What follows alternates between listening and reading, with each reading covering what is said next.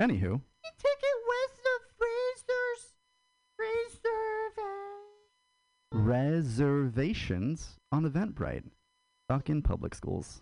In a tri-level dual world of stand-up comedy, laughter has value and the unexpected laugh is priceless. Who is that live.com? Comedy local shows on sale now. Everyone that purchases a ticket will automatically be entered into a true drawing. Drew wants to focus on the genre of stand-up comedy and those that who's that? Go to whoisthatlive.com for upcoming shows. Join us on a journey into the absurd. Radio Havana, 1109 Valencia, 20 seconds. In San Francisco. The Warrior Improv.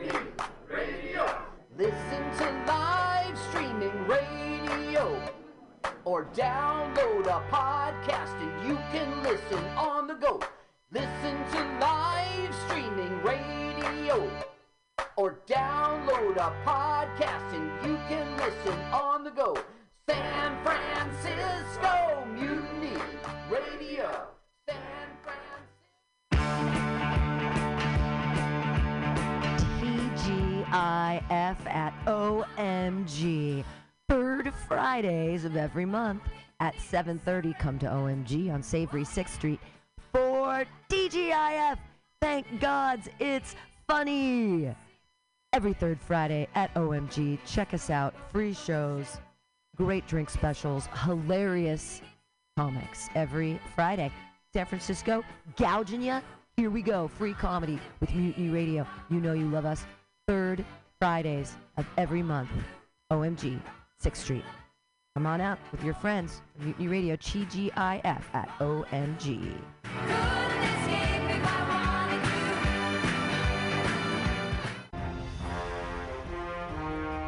Are you tired of swimming through a sea of podcasts? Are ye on a raft without a paddle?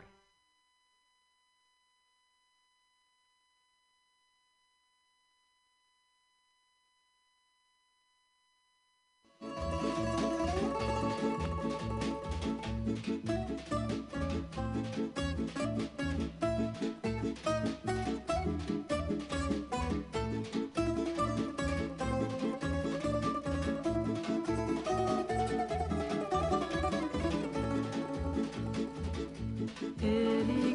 πέτρα στο τηγάδι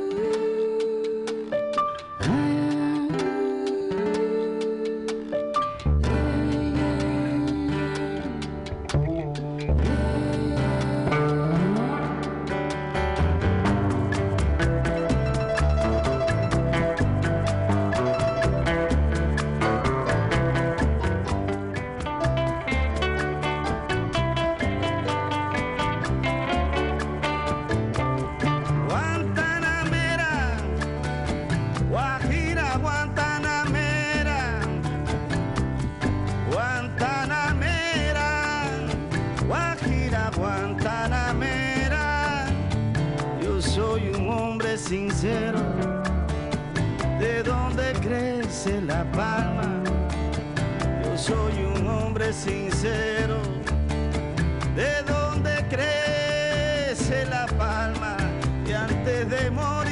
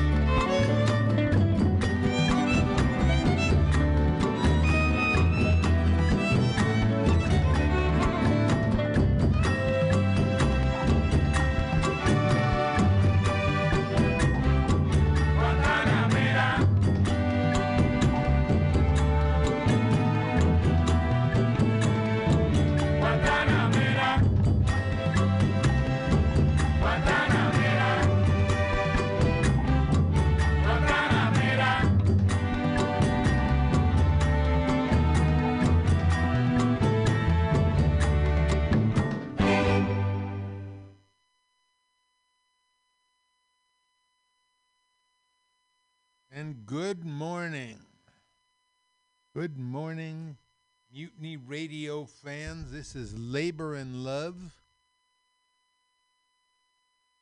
And we're here at uh, 21st and Florida Street in the heart of the mission, El Mero Mero. Celebrating, as always. Started out that that set. Last one you heard was Guantanamera, of course. The song of Cuban liberation, played by Cuban musicians all over the world, playing for change recording, where they take a song and people from all over the world play it and it's all mixed together. So there it was, Guantanamera. For that, we had a special one. We had Bob Dylan. Bob Dylan highlighting a guitarist named Susan Tedeschi, and I, I don't know if I'm pronouncing her name right, from a concert in 1999. And if you watch the video, you see uh, Dylan playing and happy as almost never you see him. Totally amazed by this woman who plays the blues. Susan Tedeschi. Before that, we had Lavrio, place in Greece. Place where now uh, well known as a place where a lot of uh, migrants, legal and illegal, land in Greece. And that song, that beautiful song, Lavrio, sung by Nana Mouskouri, great Greek singer, um, woman who always wore glasses when she sang. Uh, her agent, producer, whoever told her to take the glasses off, you know, it's standing between you and the audience. But she took the glasses off and tried to sing couldn't do it. Put the glasses back on and sang like she invented it. Nana Mouskouri. This is the B, and I'm telling you, we had that wonderful lead in. That's your chance to get all situated and sitting down and uh, ready to listen to our Labor and Love show. Labor and Love, where we tell you how it is If one person gets a dollar they didn't work for, someone else worked for a dollar they didn't get. You don't have a seat at the table, the negotiating table, that is, where you work. You're on the menu. Other people are talking about your time, your life, making decisions that will affect you. And never, but never let anyone into your heart who is not a friend of labor. It's only a waste of time. Labor and Love Radio, where the labor meets the road. What have we got today, you might ask? Well, whether you do or you don't, well, I'll tell you. We got labor history in two, as usual we got to look at a strike at Rutgers University in New Jersey, a state university, state based university, public university, also the place where the great Paul Robeson attended classes. We've got a story about striking Post Gazette workers in Pittsburgh. Can labor seize its movement moment? We'll have to see. A talk about how labor is getting stronger and stronger. Then we're focusing on Greece because tomorrow is Greek Easter. We're going to take a look at Rembetika, another look at Rembetika, the blues of Greece, and where this music came from. Working class music from the slums. We've got Radio Labor coming up. An interesting website called Labor 411 that shows you how you can express your pro union feelings with your pocketbook. What's this? Miley Cyrus and Dolly Parton sing a song that's banned in Milwaukee, Wisconsin? I have to run that down. A celebration of the great Dolores Huerta. We talked a lot last week and the last couple weeks about Cesar Chavez. But of course, everybody knows who thinks about it for half a second that one person doesn't make a movement. One person, one star is not what it's about. There were hundreds of and thousands of men and women all over the world to whom one extent or another celebrated the, the beginning of the farm worker movement. Dolores Habituation Room. What's going on with Clarence Thomas? How can this guy get millions in- of dollars in services and real estate and every other thing from a millionaire and then claim that he didn't know he was supposed to tell about it? This is the United States Supreme Court now. This guy is being bought and sold by an un, unelected billionaire. And then we'll do Never on Sunday. You got to do Never on Sunday and the story of the the uh, composer of the, the smash worldwide hit Never on Sunday. There's Manos Hajidakis. Okay, so that's how we're set up here. Anything else? If we can get that that much done, we'll be doing very well.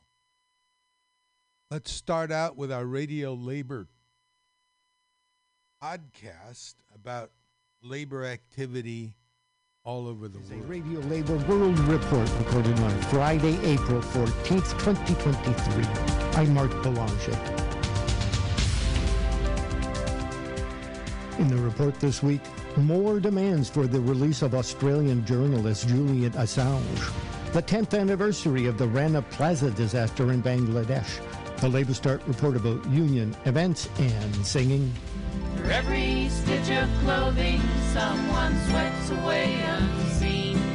While the tangled threads of justice unravel at the seams. From the slums of New York City to the streets of Bangladesh. Hundred years of struggle, it ain't over yet. This is Radio Labor. The campaign to free the journalist Julian Assange has intensified as politicians across the political spectrum in Australia have called on the United States to stop its attempt to extradite him from the UK. Assange is an Australian citizen. He has been in London's Belmarsh prison since 2019. The U.S. wants him because he was in charge of a whistleblower site called WikiLeaks when 250,000 classified cables from U.S. embassies were released to the media. The 48 Australian politicians who have asked the U.S. to stop its efforts to extradite Mr. Assange wrote that extraditing him would set a dangerous precedent for all global citizens, journalists, publishers, media organizations, and the freedom of the press. They point out that the person who actually did the leaking, Chelsea Manning, was pardoned by Barack Obama and is now free. Assange is not. I talked to Tim Dawson about the case when the extradition hearings in the UK started. Mr. Dawson is a former president of the National Union of Journalists in the UK. He is currently the chair of the expert group on the surveillance of journalists for the International Federation of Journalists. This interview was first broadcast in October 2021, but the arguments in support of Mr. Assange have not changed. I began my interview with Mr. Dawson by asking him why the extradition of Mr. Assange is an issue for journalists. Because would have the effect of criminalizing journalism. Let me explain why that is. To- To understand this, you need to look at the what's known as the second superseding indictment of Julian Assange. So this is where the United States sets out the terms on which it wishes to prosecute Mr. Assange. These are all under the US Espionage Act of 1917, which is a very vague and, and quite a notorious piece of legislation for persecuting progressives and working class organisers and trade unionists. And within the terms of this act, it defines what it seeks to prosecute Assange for, which is effectively nurturing a contact who he hopes to obtain information from and helping that contact to locate information that he thinks might be of use and providing advice on how he might sidestep the security of the computer network from which he's going to take that information. Now, those actions are ones that thousands of investigative journalists will have performed many, many times. They are the actions of somebody locating and coaching a source, somebody who has recognized illegality or immorality within an organization that they're working for, and helping them to provide that information for journalistic purposes. So, in a way, whether you think Julian Assange is a journalist or an activist or, or, or whatever doesn't really matter because it's the actions that he took which are journalistic for which the US is trying to prosecute him. And if they are successful, it will mean that anybody engaging in that kind of work with classified material would be at risk of prosecution by the US, which is a frankly terrifying prospect. The International Federation of Journalists is the largest global union federation of journalists' trades unions in the world. The IFJ represents more than 600,000 media workers from 187 organizations in 146 countries. Journalists at Radio Labour are members of the Canadian Media Guild and Unifor, which are affiliates of the IFJ. April 12th was the 10th anniversary of the Rana Plaza disaster in Bangladesh, which killed 1,200 mainly young women garment workers and injured 2,500.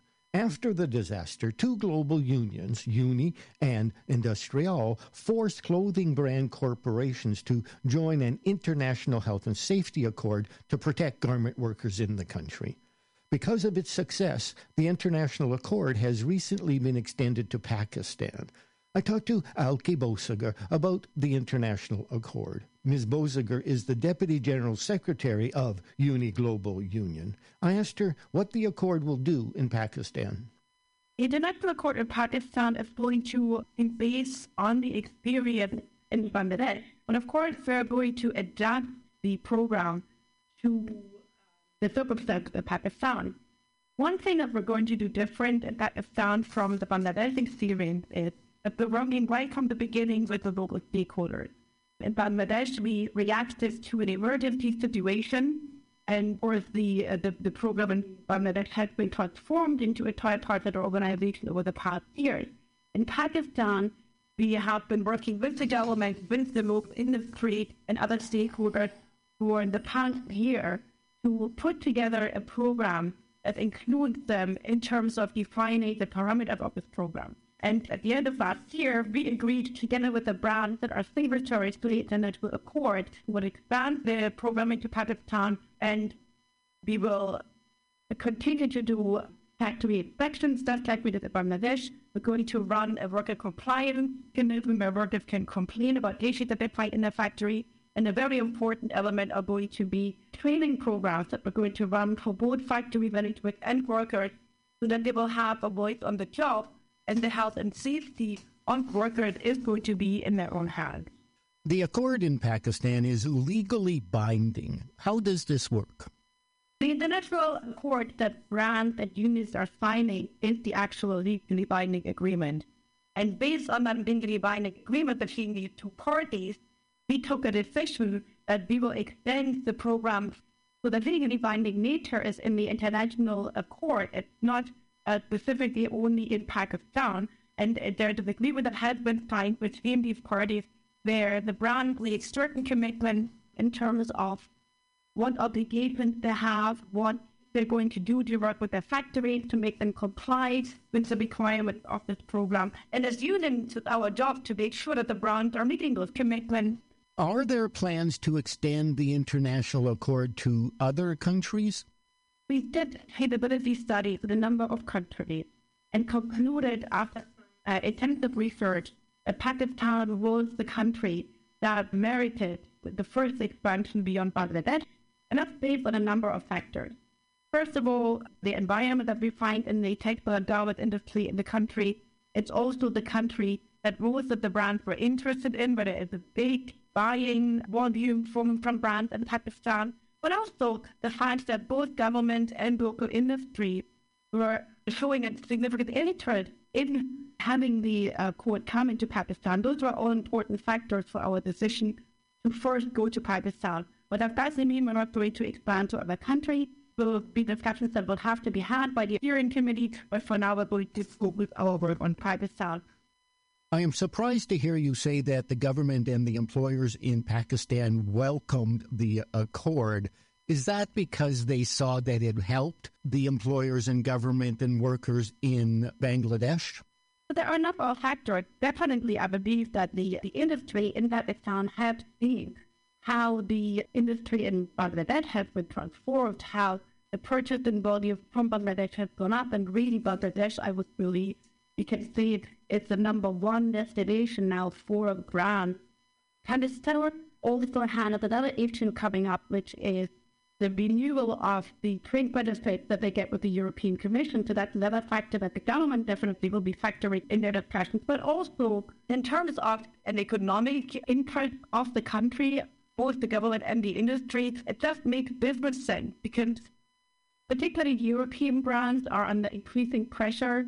The due diligence legislation requiring them to be a lot more responsible along the supply chain, and they know as a country, if they want to be competitive, if they want brands to choose Pakistan as a destination, they will have to comply with requirements. And a very huge way to do that is the Accord. Here with his report about union events is Labor Start correspondent Derek Blackadder. This week, our top stories section included links to coverage of the planned national wage strikes in Norway and Canada, calls from global union federations for an end to impunity for the murderers of trade unionists in Eswatini, and the 12th national one day walkout in France as pension protests there continue. We also carried stories detailing how and why Korean truckers have been so successful in their organizing efforts, why sex workers in the Netherlands are resisting relocation, and multiple updates on the strike by UNO workers in Palestine. This week's Working Women news page carried news of the nurses' strikes in Mali, where the vast majority of workers in this occupation are women, her union's reaction to a sexual assault on a South African nurse, and a precedent setting court win for victims of workplace sexual harassment in Ireland. Stories appearing on our health and safety page in Newswire this week included more threats against journalists for doing their jobs in countries as disparate as the Maldives, Argentina, the United States, the United Kingdom, Australia, South Africa, Nigeria, Indonesia, Mexico, Peru, and India. We also carried a health and safety analysis of the proposed changes to France's state pension system. No surprise, raising the retirement age is bad for your health. Our current photo of the week is a shot of the 6 April pension protest march in Paris when more than 2 million workers and their allies struck for the 11th time so far this year. This is Derek Blackadder from Labor Start reporting for Radio Labor. Now, here are the low tide drifters with every stitch.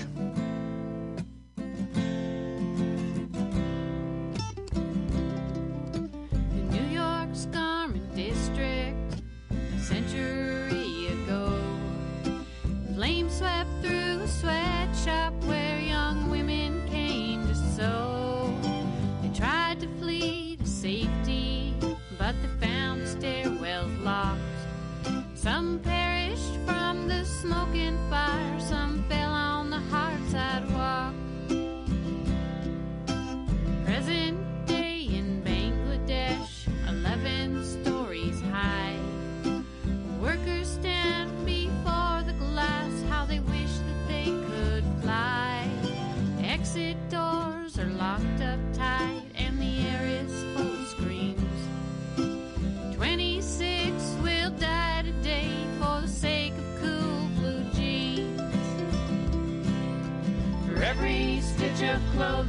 someone sweats away unseen. While the tangled threads of justice unravel at the seams. From the slums of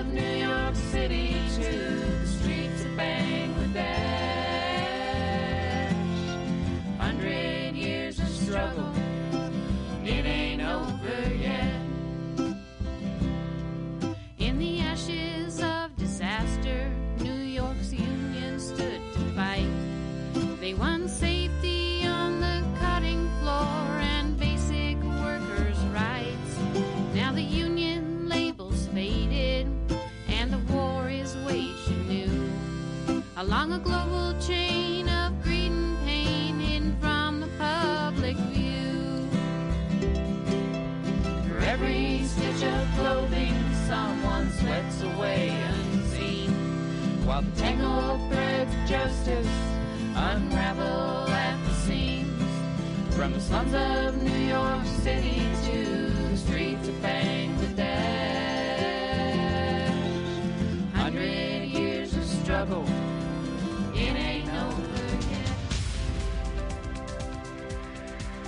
And that's it. Labor news you can use.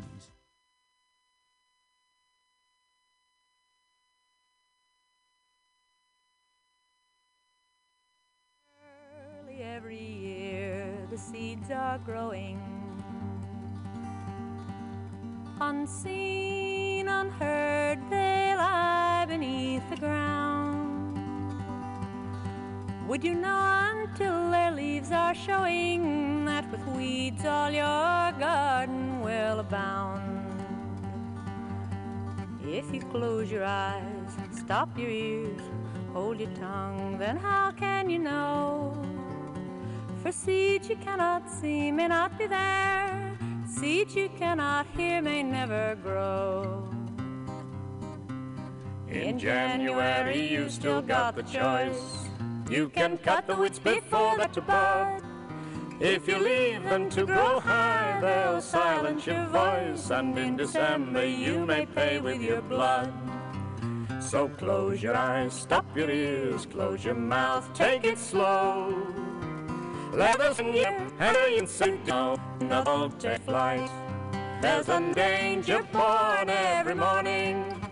In the darkness of your blindness, the beast will learn to bite. How can you fight if you can't recognize a warning?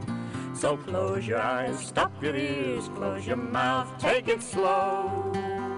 Let others take the lead and you bring up the rear.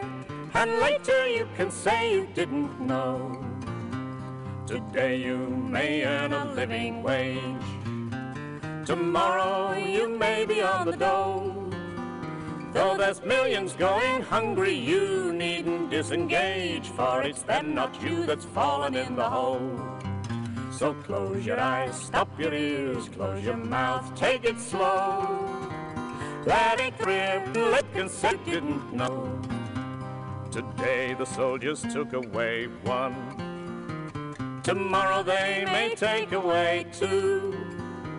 One April they took away Greece.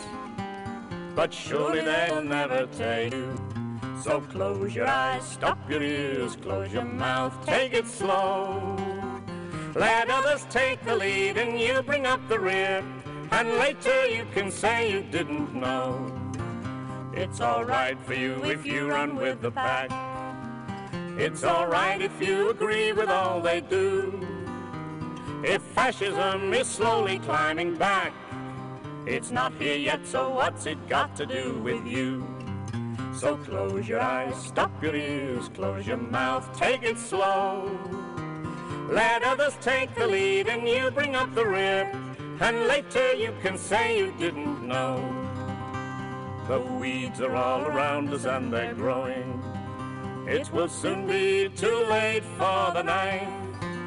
If you leave them on the wind that around the world is blowing, you may pay for your silence with your life. So close your eyes, stop your ears, close your mouth, and never dare. And if it happens here, they'll never come for you, because they'll know you really didn't care.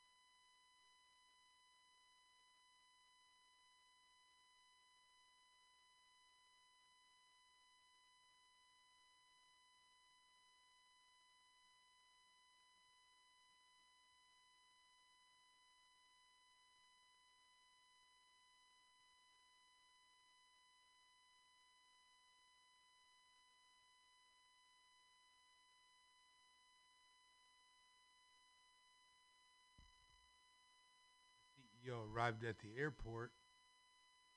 Someone stuck a microphone in his face and asked him a question.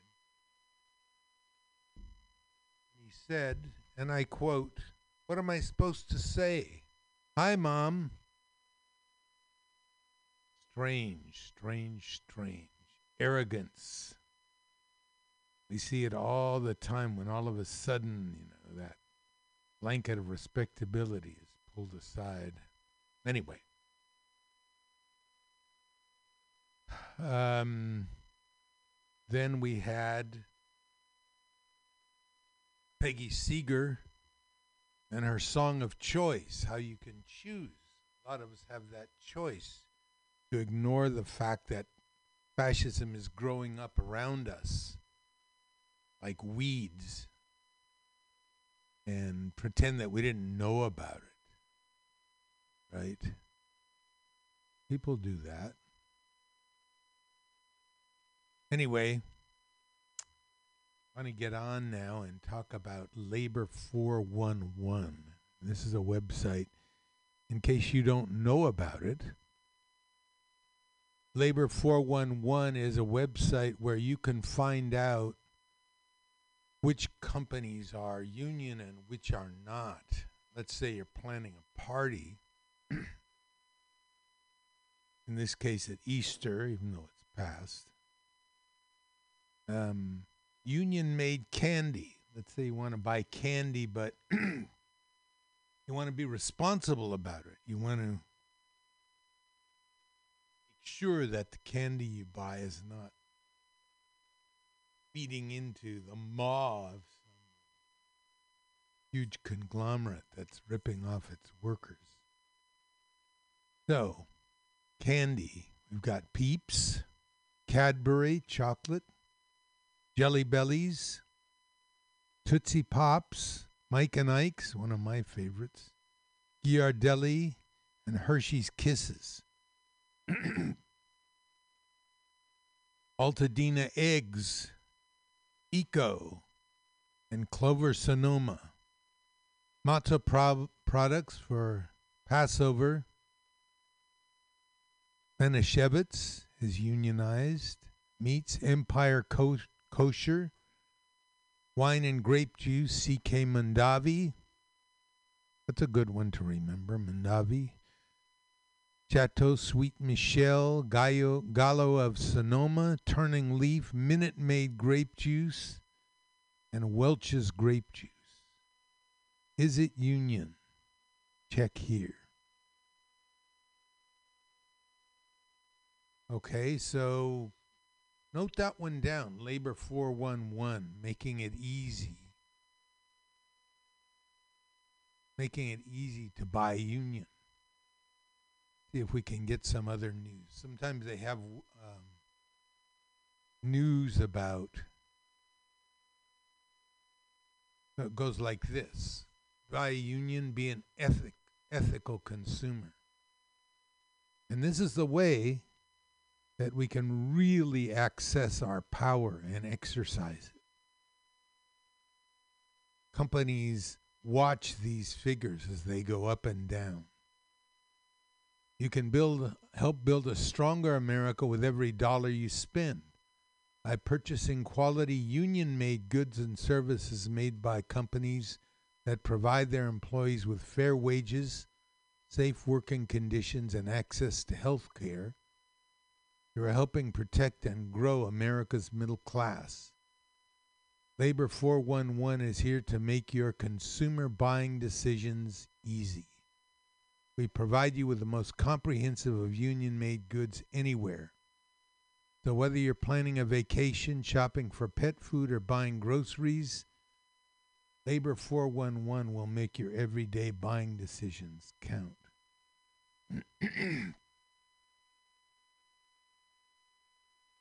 the notorious Florida, Florida GOP has unions in its sights once again. Orlando Weekly reports. Curtis Yero, a union organizer with the Communication Workers of America, grew up in poverty in South Miami Dade County. His father was incarcerated for getting caught up in the drug trade. His mother was a sex worker. He grew up homelessness in communities of struggle. But he made it out of that life. How? Because I had a strong grandmother and because I found the union labor movement. And I'm not alone. He told the Florida House State Affairs Committee Tuesday afternoon. There's a Republican sponsored bill 1445, a Republican sponsored bill targeting most of Florida's public sector unions. They did it in Wisconsin, they're trying to do it in Florida. Bill ultimately passed by the committee with all six Democrats opposed, 14 Republicans in favor, and one absent Republican vote. Favorable vote occurred despite an hour of public testimony from union members and a couple non union opponents of the bill in solidarity from across the state. Among other things, the bill would ban the automatic payroll deduction of union dues from union members' paychecks. In other words, the union would have to go around and collect dues from everyone. Government overreach, work as workers describe it would require unions to maintain a membership of 60% in order to remain certified or risk decertification. Florida uh, teachers are not in favor of the bill. Amazon. Study finds Amazon warehouses twice as dangerous as other warehouses. 2022, there were 6.6 serious injuries for every 100 Amazon workers. That's more than double the rate of all non Amazon warehouses, which had 3.2 serious injuries for every 100 workers. Now, why is that? It's because of Amazon's insistence on speed. They get you your stuff the next day or two days after. And for this convenience, workers pay. And this is classic example of the person with two heads. One head is the consumer, one head is the worker as the workers gain, the price goes up because the mid the middle people that's the people the boards and the owners who are taking their profits off what the workers are producing are hogging up that surplus Amazon previously attributed the jump in dangerous incidents to a warehouse hiring push during the pandemic. Amazon had 1.54 million employees globally at the end of the fourth quarter, down 4% from the year earlier.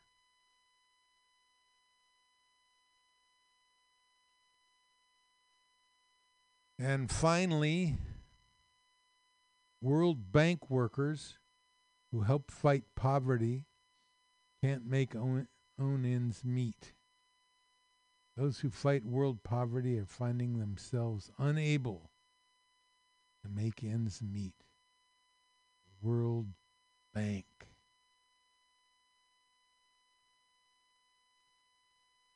As leaders from around the world are in D.C. for the spring meeting of the poverty fighting organization, the World Bank, Blount and his co workers are trying to bring attention to what they see as a galling situation. Andre Blount has been serving food to dignitaries at World Bank headquarters for nearly 10 years, and he has gotten exactly one raise for 50 cents. Don't support Jeff Bezos and Elon Musk. Shop Union made instead with our easy to use direct. Okay, so I'm directing you to Labor 481 411.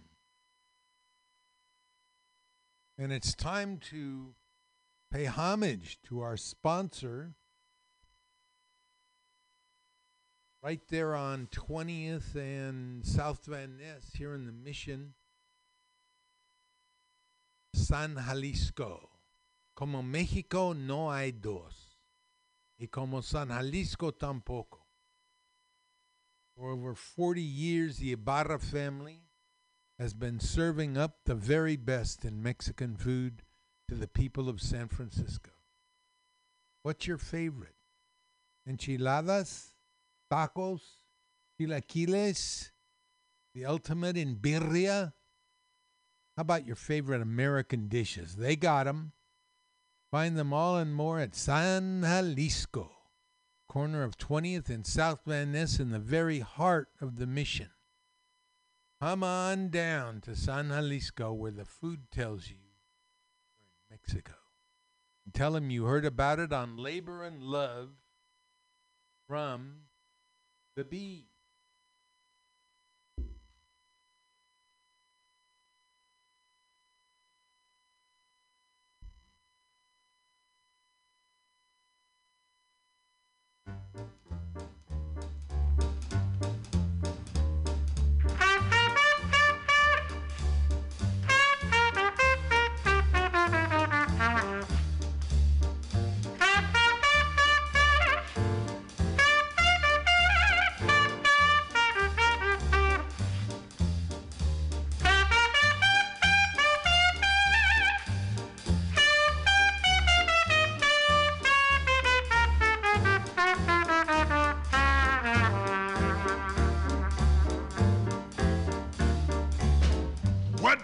Is melody?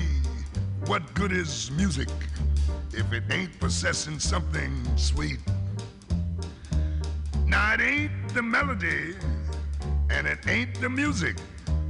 There's something else that makes this tune complete. Yes, it don't mean a thing if it ain't got that swing. Well, don't mean a thing. All you got to do is sing.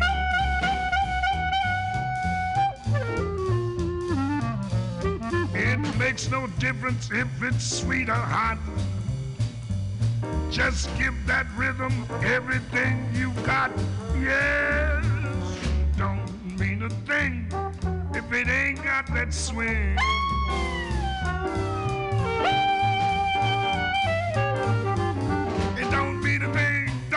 A thing if you ain't got that swing, boy.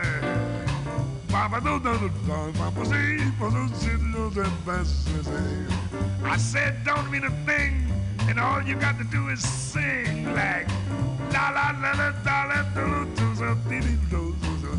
Now it makes no difference if it's sweet or hot. Just to give that rhythm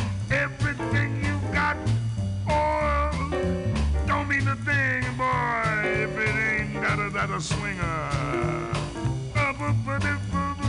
Take it, chummy.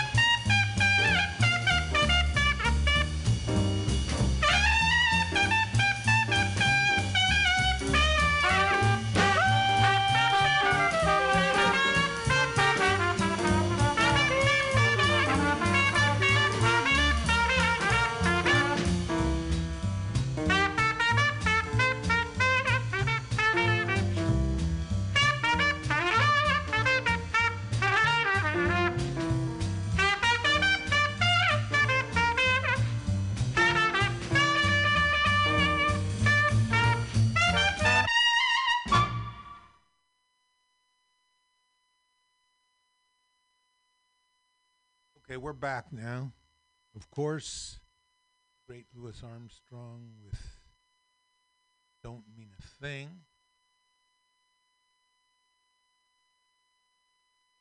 So let's switch over to this vicious campaign on the part of far right Republicans. Take away women's control over their bodies. Talking about abortion, but their real goal is contraception. They want to take away everything from women. They want women out there pregnant and barefoot, doing the cooking and the washing. While the men go out and get all the glory and the self fulfillment. They want to cut out everything that to them is different. People who are different to them. Listen to this now. A Wisconsin teacher who said the school's district administration banned students performing the song Rainbow Land by Miley Cyrus and Dolly Parton has been placed on administrative leave. Melissa Temple, a first grade dual language teacher at Heyer Elementary, confirmed she was on leave from the Waukesha School District in a text to the Milwaukee Journal Sentinel, part of the USA Today network. She deferred any further comment to the Alliance for Education in Waukesha. The Alliance is a group of mainly Waukesha parents who announced Monday on social media that they want Superintendent James Sebert to be investigated for discrimination of LGBTQ plus students and staff, accusing him of repeated discriminatory actions. Sebert later confirmed in a statement that Temple was on leave and wouldn't comment further. Sebert said in March the decision was to pull the song was based on whether it was appropriate for the age and maturity of the students and because of social or personal impacts on them. In other words, we don't want you to know what the world is, the real world, the w- everyday world where people go out and work and live and interact. Only certain kinds of people are okay. A wave of anti LGBTQ laws for schools in red states has Biden administration weighing a response. Temple said that she and her students were so sad. We just really feel bad because the kids were excited about it. She's been teaching for 20 years and is national board certified. It's just really confusing. It doesn't make a whole lot of sense. Rainbow Land lyrics and themes that encourage listeners to be proud of who they are. It's like the core of what we teach at school. You can be who you are, you can be proud of what you look like and how you learn. And that everybody, everyone has differences that we can all appreciate. No one's the same. You shouldn't be afraid to be yourself around others. incredible. In Tennessee, remember the Tennessee Three? Lawmakers who were suspended from doing their work because they participated in an anti gun legislation rally. Were kicked out. You can be proud of who you of what you look like and how you What is wrong with that? What is subversive about that? What subversive is people who are uncomfortable with it and they've taken over power in all these red states. And they're coming for you, like Trump is fond of saying. They're coming for you and your kids. And their goal is do away with anything that is quote unquote different. Be proud of who you are? No. Don't be proud of who you are. Be, try to be like everybody else.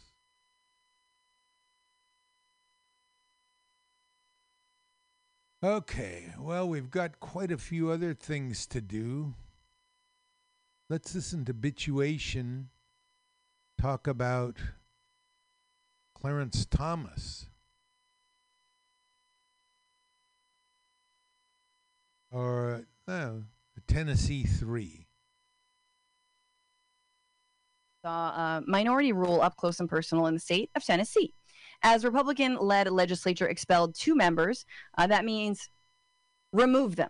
Initially, I was like, expelled just for the moment. No, no, no, removed from their positions um, because they helped lead a protest for gun control after the Covenant School mass shooting, which killed six people, um, three nine year old children. And uh, that wasn't the crime. No, no, no. The crime was protesting that and arguing and protesting for gun control. Um, so they, uh, you know, Republican state legislature going to do what a Republican state legislature will do. Um, and on separate votes last Thursday, they supermajority expelled Justin Jones and Justin Pearson, a move that left 140,000 voters in primarily black districts in Nashville and Memphis with no representation in the House. They were expelled for their re- uh, in retaliation for their role in the protest the week before that unfolded in the aftermath of the school shooting. Of course, a third Democrat, Rep- Representative Gloria Johnson of Knoxville, was spared expulsion by a one vote margin. Johnson is white, spurring outcry at the differing outcomes for the two young black lawmakers. Republican lawmakers who split their votes have cited Johnson's points on the floor that her role in the protest was lesser. She didn't speak into the megaphone, for example. Ooh, I wonder what that sounded like, and we'll hear that. Um, there are some updates on this story, but first, let's see the kind of, mm, maybe uh, the kind of speaking that these representatives felt so afraid of. Um, here is Representative Justin Pearson um, speaking to, I believe this is before he was expelled. I believe this is during the protest, um, but it's during the massive uh, Capitol protest. If you guys saw that last week, um, and here he is, and I believe he's starting off. This was we have a it clips in a little bit, but he starts talking about how politicians are bought and sold by the NRA, and um, yeah, take a look. National Rifle Association and all of these gun lobbyists continue to be able to have control over our legislation. What's going through my mind right now is we need to fight for democracy in the state of Tennessee, and we need people not only just to vote, but people to show up and speak out so that we can end the gun violence that's happening in our state. This is wrong, this is unjust, and this is not the way that it has to be. There is a better way for us to live, and we don't have to live this way. But the Republican Party of the state of Tennessee want to keep things the same. If you want to fight to change it, if you want to help to make this place a better place, you have to use your voice, you have to use your power, and yes, sometimes you've got to get expelled. So that is after he was expelled. Sometimes you've got to get expelled. Now, um, I mean, if I were a Republican, uh, I'd be afraid of that too, because that is an incredibly powerful and um, like just galvanizing speaker. Like that, that representative, uh, he's gonna start some shit, and did. He's going to lead people, and we can't have black leaders in this country. Um, Mike, y- your thoughts on all this? Yeah, I mean, I think that there's multiple reasons why they were expelled, right? Um, one is obviously racism because out of three lawmakers, the two black ones were expelled, but the white one wasn't. Hmm, hmm, trying to do the math here. Um, second of all, like this was a real threat to their power. Thousands and thousands of Gen Z activists they marched to the Capitol demanding action, and those three lawmakers stood in solidarity with the activists. Like they have a supermajority, but they're not infallible, and so they saw this threat to their power, and they thought, how do we get rid of it? And that's what they did. Um, so this just demonstrates that the GOP they don't actually care about democracy. Like they are literally calling this an insurrection. In fact, the Republican speaker said that this was tantamount to insurrection what they did by basically going to the podium and saying, "Yeah, we agree we should have gun control effectively." Um, so they know what they're doing is wrong, and they're just they're shameless. There's actually a video that Justin Jones shared on Twitter where he was filming the chants from the activists, and his Republican colleague actually assaulted him on camera, and he he posted it to Twitter. So they they they are shameless, they're brazen, and they will make sure that they eliminate any threat to their power. But unfortunately for them, I think that this is going to backfire because they made these two men national figures, and now when they come back, which they will come back, I think that uh, Justin Jones was already reinstated. Uh, they're going to be much more powerful than ever and have a bigger platform than they did. So unfortunately for the Republicans, they're in the uh, finding out phase after fucking around. I think. Absolutely. A couple things to pick up on there. Yes, uh, Justin Jones was reinstated. I want to go to a clip of him in a second. Um, that was, you know, uh, in in the city of Memphis, uh, they could have um, actually um, held like a month long nomination period. This is according to NBC, but instead, uh, the city council in Nashville just completely um, voted unanimously to reinstate him immediately, which is good to know that that's. I mean, can you go back? Can you expel him again? The craziest part about this, and this is something that you mentioned, Mike, is okay. So Tennessee legislature has expelled people before, I believe, um, for sexual misconduct and uh, defending slavery after the Civil War. So definitely on par with um, trying not to get shot uh, in a school. Um, but the Republicans expelled them based on the Capitol riots, the the calling it an insurrection and invoking January 6th. They invoked January 6th to say that this was a violation of their rules. I can't, I can't, like, oh my God, the hypocrisy.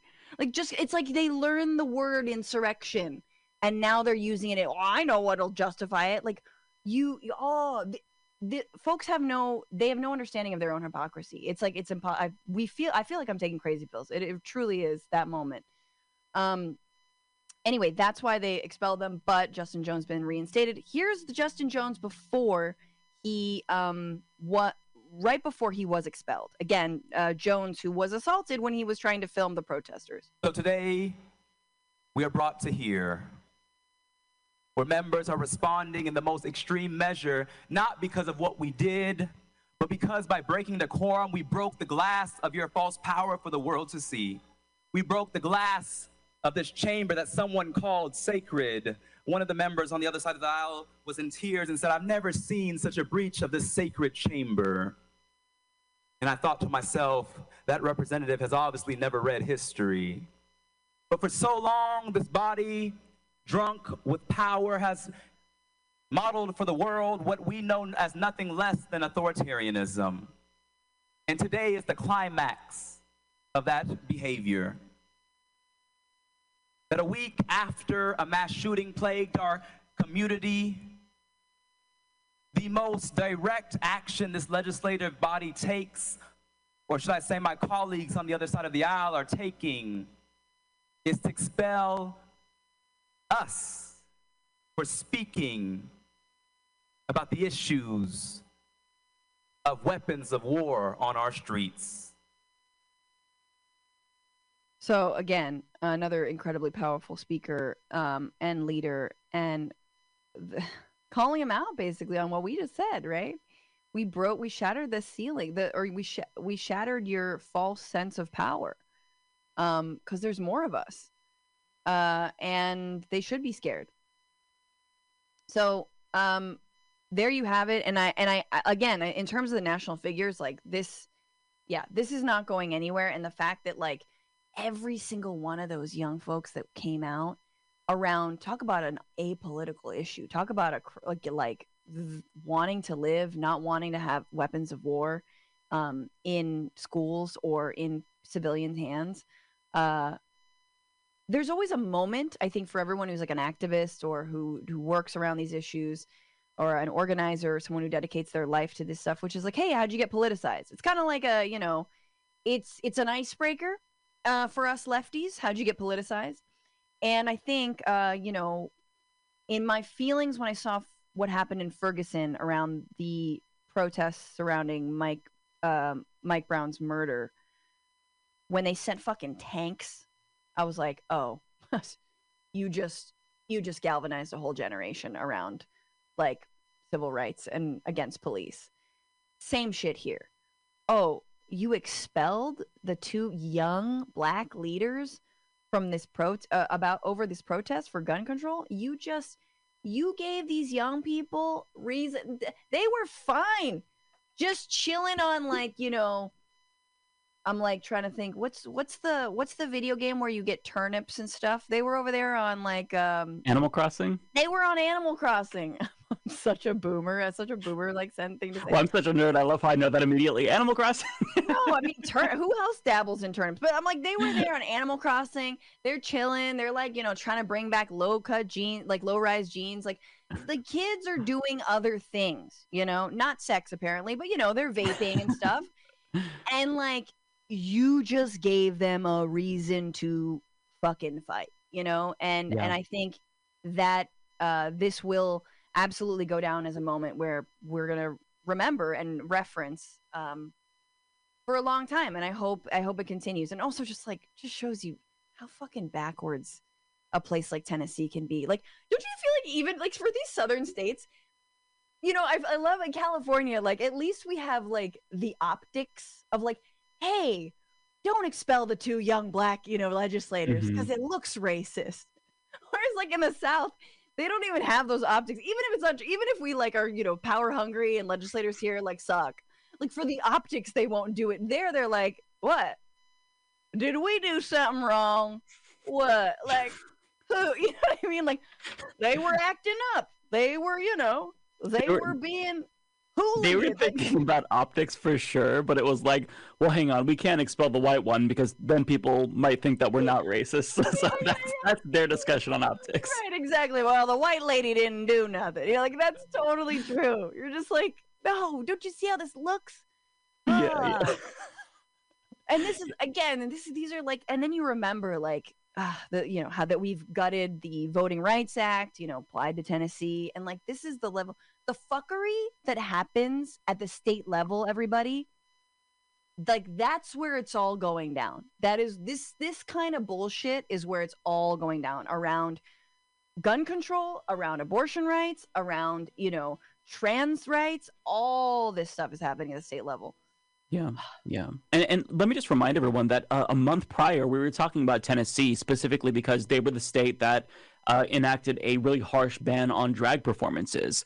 And their governor was uh, found to be in drag in high school. Their lieutenant governor was sexting with a young twink. So, like, they, they got all their priorities straight for sure in, in Tennessee and these red states. They're, they're focused on the real issues. I forgot. ab- We covered this story so heartily, but um, I think I have like Southern state blindness where I sort of like meld them all together. They blend um, in, yeah. Which is it's wrong on me. And if you are uh, here from the South, um, howdy, and I don't think that's a thing. But you know what I'm saying? I was just like, ah, but you're right. You're right. Um, but what is his name? He's got a great name. The lieutenant governor. like, Randy something, right? Randy McNally or something like that. McNally. Yeah, yeah. I just, he, I, I just wanted to give him some encouragement because he had a nice body. and it's, That, it's such a great story because you have this like 99 year old grandfather posting fire emojis to twink bussy pics, pics, and it's like, what is happening in this world? Like, what we need Jesus. No, honestly, meanwhile, like drag shows are being banned. Like, come on, just you can't ban horny. First of all, drag shows aren't Yeah. necessarily horny. They're just they're like, uh, it's something people don't understand. I think that's the other Mhm. thing. Like, just watch some drag race. Just Mhm. go to a drag show. No one's fucking. It's Yeah. It's that's not the like learn about it a little bit. Maybe if we understood like queer history and like queer performance a little bit better, you'd be less scared of it. No? We don't want to. Okay. That's the thought of learning is scary itself. So you know, it's a it's a bit of a it's a big ask. Ooh, huge ask. Um, yeah. Anyway, uh, I'm like sending so much love to everyone who went out in Tennessee, and uh, very excited to see what happens with Pearson and Jones. You know, and I hope they continue to honestly stay in office and fight on the, that statewide level because clearly we need them. And um, I'm very excited to see what happens with Randy McNally. To be totally honest with you, like Same. I, I'm, I feel like he needs to live his truth. I'm excited for that truth to come out.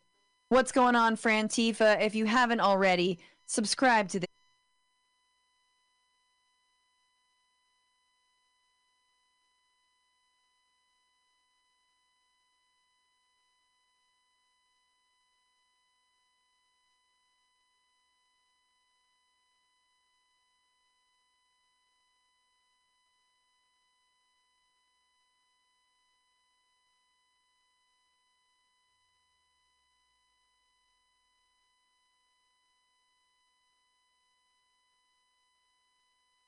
This channel right now.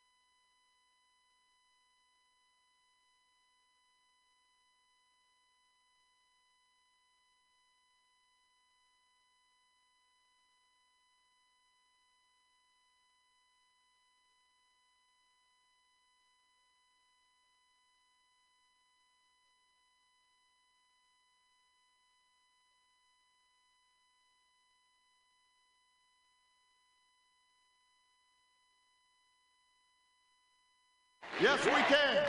Powerful words that helped propel President Barack Obama to the White House. But legendary organizer and activist Dolores Huerta, who coined the iconic phrase in Spanish, is known for much more than just that call to action. She's always been a champion for social justice, mobilizing farm workers with Cesar Chavez, advocating for the Hispanic and Latino community, fighting tirelessly for women's rights, and using her voice to make change. In 2012, she was awarded the nation's highest civilian honor, the Presidential Medal of Freedom. And more than 60 years into her journey as an activist, Dolores Huerta is still speaking out. Hello and welcome to Comcast Newsmakers. I'm Tatiana Anderson. In 1962, Huerta and fellow civil rights icon Cesar Chavez co founded what would later become United Farm Workers, organizing laborers who were paid as little as 70 cents an hour, often in brutal conditions. By 1975, it's estimated the union had convinced 17 million Americans to stop buying grapes. Huerta's rallying cry of Si se puede continues to motivate movements for social change and justice today. And joining me now is Dolores Huerta. Well, thank you for having me. What really made you decide that your call was activism and, and not teaching, which is what you studied in college? Well, I had the good fortune of learning how to organize from a great organizer named Fred Ross Sr., who taught Cesar Chavez, myself, and many others how to do grassroots organizing, how to get the ordinary people uh, to get involved, to get engaged, to become activists. And after I, I had learned uh, that magic power that people have, then I saw that many of the children in my classrooms were, uh, they had malnutrition, they did not have adequate clothing. And so I decided, you know, I'm just going to quit teaching, I'm going to just uh, do organizing and organize the parents so we can change these conditions. So you talked about the issues that these farm workers were facing. What were they? Oh, they were horrendous. I mean, and not only were they not paid very much money, as you mentioned, uh, they didn't have uh, in, any type of uh, unemployment insurance. uh, that, that all industrial workers have, uh, no overtime. But the, I think the most uh, terrible thing about the condition was that the employers did not respect their workers enough to give them a toilet, a porta potty in the fields. They were denigrated and insulted. So I know that you worked very closely with, with Cesar Chavez on this, a well-known American labor leader, civil rights activist. What was that working relationship like for you? Well, it was uh, very fulfilling. Uh, we were able to accomplish a lot, uh, being able to get, again, th- these benefits that farm workers did not have that other workers have, like unemployment insurance, toilets in the fields, disability insurance, the right to organize into a union, and to pass that legislation that really helped uh, farm workers a lot. So working with Cesar was very fulfilling, as I said. Uh, but and sometimes there were some tensions. I'll give you a good example uh, when we started the, the great boycott, Cesar thought we should boycott potatoes. And I said, no, Caesar, when people think of potatoes, they think of Idaho. They don't think of California. So I finally convinced them that we should uh, boycott the California table grapes instead of potatoes. You convinced 17 million people to stop buying grapes. Um, it's an amazing feat. How did you do that?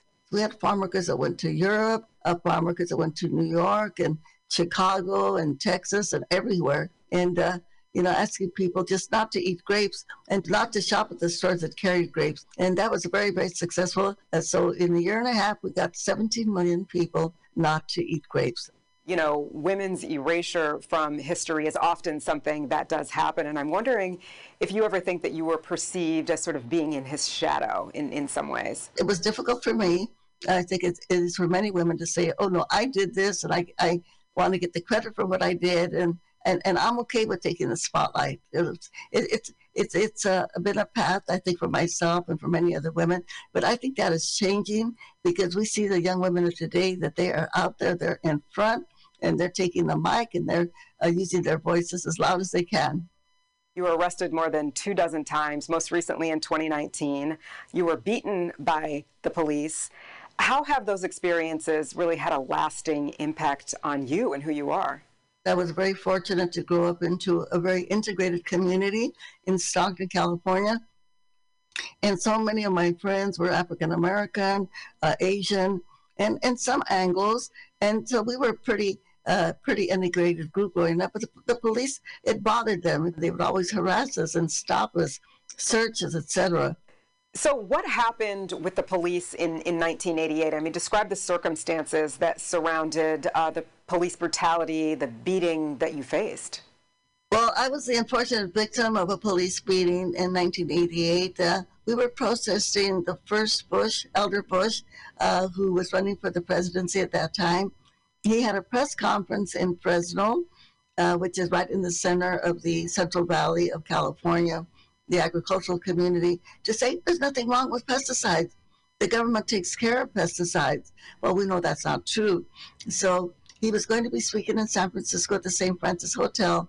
Uh, we had a press conference saying, no, he is wrong, and explain to them uh, the, the harm the pesticides do. So we joined this uh, a huge rally uh, against him at that point in time. That's when the United States was very deeply involved in Central America. It was a peaceful rally. Uh, people had big signs, the U.S. out of El Salvador, uh, Bush Noriega, that's the ticket. And then the police moved in and started beating people up, and I was one of the victims of that beating. I had my ribs broken, my spleen was splattered. They couldn't even find it. It was pulverized and I was disabled uh, for a few months.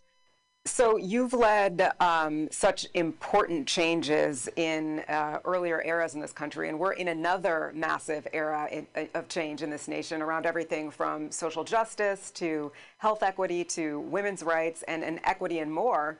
What do you make of the changes um, that we've seen thus far, and, and what do you think about the rate at which it's happening? We are in a very, very important and critical moment in the United States of America. Even speaking about police, we have this awakening that is going on where people are being made aware of the, the how many, many people of color have suffered under the policies that we now have in the United States uh, in terms of policing, in terms of education, you know, so many, many areas, housing, we can go on and on. But now I think there is an awakening, but we know there's also has to be a reckoning. That some of these issues have got to be fixed. I think it's safe to say that in many ways you are well ahead of your times um, on many issues. Um, when we're talking about intersectionality, when we're talking about LGBT rights, what do you think led to your passion for these values of, of inclusion? Well, all of these values are values of, of justice and human rights, and uh, no human re- no human being should be discriminated uh, because of their sex, because of their color, uh, because of their uh, sexual orientation. You know, there is a th- third gender out there, and that we just got to stop, uh, you know, educating people so that uh, people are not discriminated because of who they are. If someone is uh, LGBTQ, if they fall in love with or marry someone of their own sex, that doesn't affect your life at all. Your phrase, si se puede, yes, we can, inspired a whole movement of change for farm workers, but it later helped to inspire the election of President Barack Obama, the first uh, black president of the United States. How did you feel when he adopted your phrase, and, and what did he tell you? well, when I first met uh, President Obama, uh, he said to me, uh, I stole your slogan. And, and I told him, Yes, you did. I'm really glad that it was useful to help him get elected in his campaign. And, you know, we, he did so much good work while he was a president. And I know that you're still working, um, you're still at it. You turned 92 in 2022. Tell us a little bit about your foundation and, and what advice do you have for young people about how we can all get to the place where all of us can say, yes, we did? In our foundation, we're doing so much work. We're right now we're working a lot on education. We're working to stop the school to prison pipeline, and we're also working uh, against uh, COVID 19 we're doing vaccine clinics every weekend. We have canvassers going door to door to sign people up uh, for to get their vaccine shot. We're doing food banks also uh, to bring people food. And of course, we also have a youth program, a civic action program where we're registering voters and getting people out to vote and informing people about the different uh, propositions uh, here in California to every young person out there, in fact, everybody out there, that we really have to get involved uh, in the elections. And we can do this by phone banking, by uh, going door to door, uh, by telling other people, by getting other people to register to vote, because democracy does not work by itself. It takes us to make it happen. So, yes, we can. Si se puede. Every one of us, every one of us doing the work. Yes, we can. Dolores Huerta, thank you for all that you've done, all that you continue to do, and thank you for being here with us. No, you're welcome. Thank you very much. Dolores Huerta there discussing her work and uh, part of her work that is still to be done. She turned 90 just recently. We've just got a few minutes left, and uh, I'll play some Greek music. Tomorrow is Greek Easter. Kali Christougena.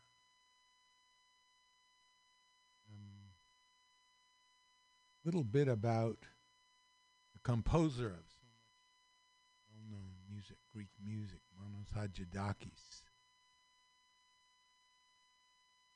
Hadjidakis was born in Santi to a lawyer and uh, he had piano lessons from an American Armenian pianist named Anna Lurian, well known. Moved to Athens, fought in the underground, an active participation in the Greek resistance through membership in the Union Panhellenic Organization of Youth, where he met Theodorakis, composer of Zorba the Greek. In the later years of his life, Hadjidakis explained that his work was not meant to entertain but to reveal. Further, he disclaimed part of his work, written for the Greek cinema and theater, as non representative contract. undertaking of his. I began writing in the early 40s. His first work was a tune for the song Paper Moon from Tennessee Williams' A Streetcar Named Desire, which played in Athens. Hadjidakis focused on the economy of expression, the deep traditional roots, and the genuineness of emotion played in Rembetika, and exalted the likes of composers like Marcos Vamvakaris and others. So let's play one of his songs. It's it's uh, the blues of Greece. Rembetika is a kind of Greek music that started in Asia Minor, more specifically in Smyrna and Constantinople. After the 1922 occupation and destruction of Smyrna, the refugees who sought shelter in central Greece, Greece had invaded Turkey at that time and taken over cities, uh, Greek cities like Smyrna in Asia Minor. Now this is the these are the songs of the people in those Greek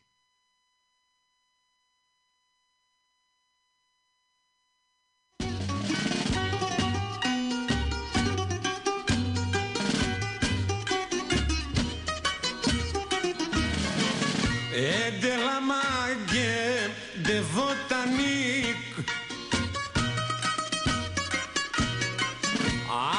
Αλλά πήκε φύκε ξηγέ τα λελεπτικ.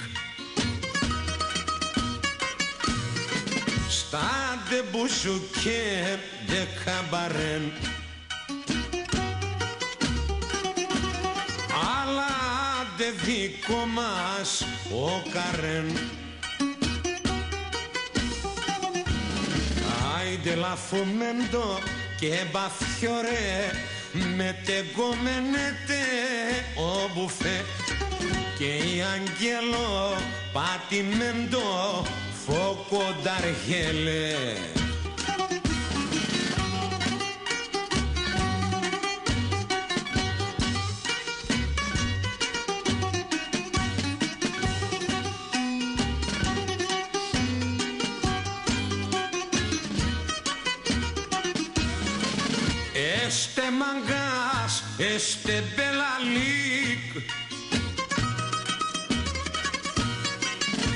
Άντε βοτανικό, ο πηγιονταϊκ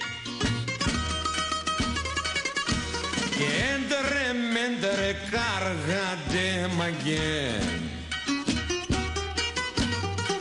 Γιατί φτιάξαρε στο μινούτο ντε δουλειέν. Αλλά λαφωμέντο και μπαφιέντο με τεγκομενέτε ο μπουφέ και η αγγέλο πατημέντο Okay, that's Rembetika. And uh, time for us to get out of here. The B. Remember, if one person gets a dollar, they didn't, or someone else worked for a dollar they didn't get. Good week and good work.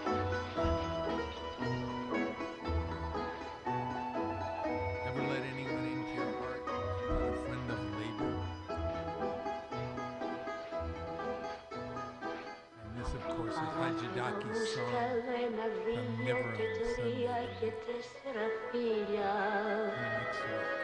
Φτάνουν στο λιμάνι ένα και δύο και τρία και τέσσερα πουλιά Όσοι ήθελα να έχω ένα και δύο και τρία και τέσσερα παιδιά Πόσο θα μεγαλώσουν όλα να γίνουν λεβένες παλικάρι του πήρα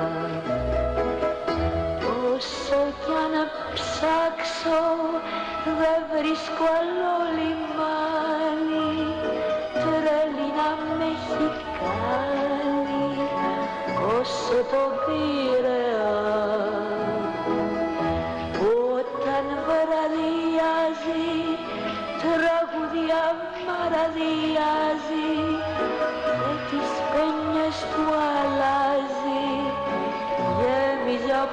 Wikipedia.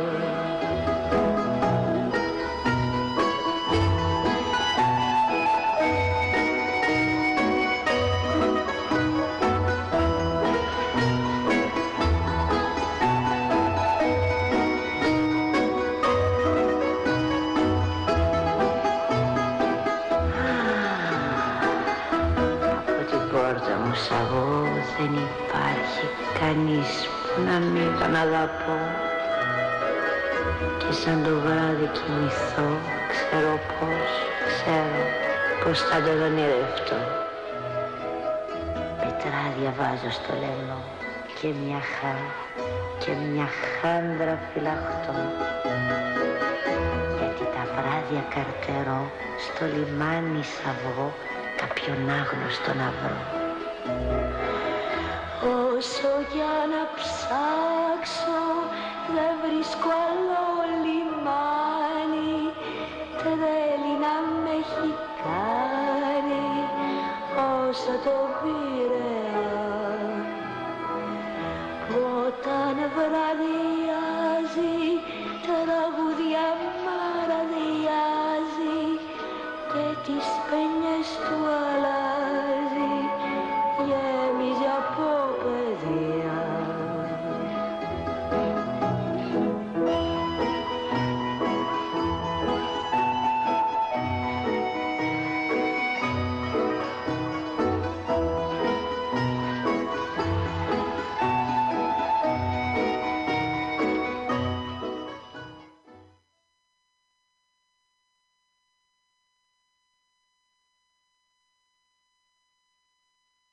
you tired of swimming through a sea of podcasts?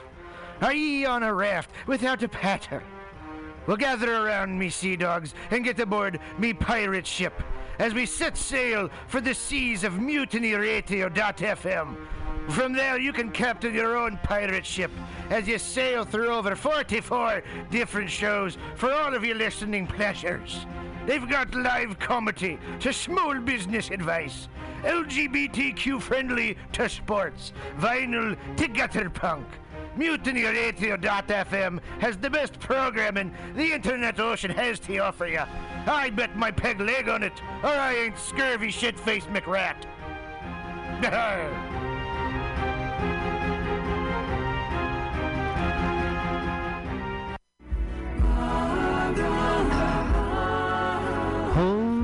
Homely Patrico. Namaste. Every Monday at 6 p.m., it's Joke Workshop streaming live on mutinyradio.fm. Lift the veil from your third eye on joke creation and what it takes to be a stand up comic in the five shakasanas of San Francisco's comedy scene. This all ages open mic invites com. Oh, pre-sign by Venmoing two to five dollars at Mutiny Radio. Join us live for a small and special audience at the Mutiny Radio Studio and Gallery Performance Space, 2781 21st Street at Florida Street in the deep, deep, deep mission. Every Monday at 6 p.m. Does my ponytail look cool? Thank you. Namaste. Tuesday used to be the most unlikely night for fun. But every week at 6 p.m., come to OMG's Tuesday Open Mic. And see comics work out new material for free! For free! They get your Tuesday night party on with two for one well drink specials during the 6 to 8 p.m. show. Check out Eventbrite to reserve your free seat every Tuesday, 6 p.m. At OMG on Savory 6th Street. Savory 6th Street. Show up to go up. Hey, kids, it's your pal, Spider-Man. Sorry, Spiderman. Mortimer Spiderman. When I'm not swinging through the senior facility, besting Mysterio at Boggle, or getting beautifully plowed by the Rhino, I'm headed down to Mutiny Radio at the corner of 21st and Florida. They got some schlemiels doing the laugh laugh. But hey, don't be a schmuck. and donate two to five dollars on hold hold on, what is this? Let me get my glasses. The print's too small. Hold on. Venmo? That's not real. What is that, Swedish? You knew that, right? This is in San Francisco. I'll drone it on. Hold it's nap time. The year is 2023. Oh, I wish that c- laughter had value and the unexpected laugh was priceless. Worry not. True entertainment has brought us a savior in who'sthatlive.com. Oh, finally, an escape from the apocalyptic nightmare I live in. You can go to who'sthatlive.com and buy comedy tickets. And you're in the raffle, I guess. True, true, true, true, true production. First Sundays of every month, join your friends from Mutiny Radio at Hotel Utah on 4th and Bryant. 5 p.m. first Sundays for free comedy. Is San Francisco getting you down? Is everything too expensive? Not first Sundays of the month at Hotel Utah for free comedy with Mutiny Radio. Incredible lineups every month with the best com- comedians from around the Bay. Join your friends trying to keep things affordable for free comedy first Sundays of the month. Hotel Utah, 4th Street.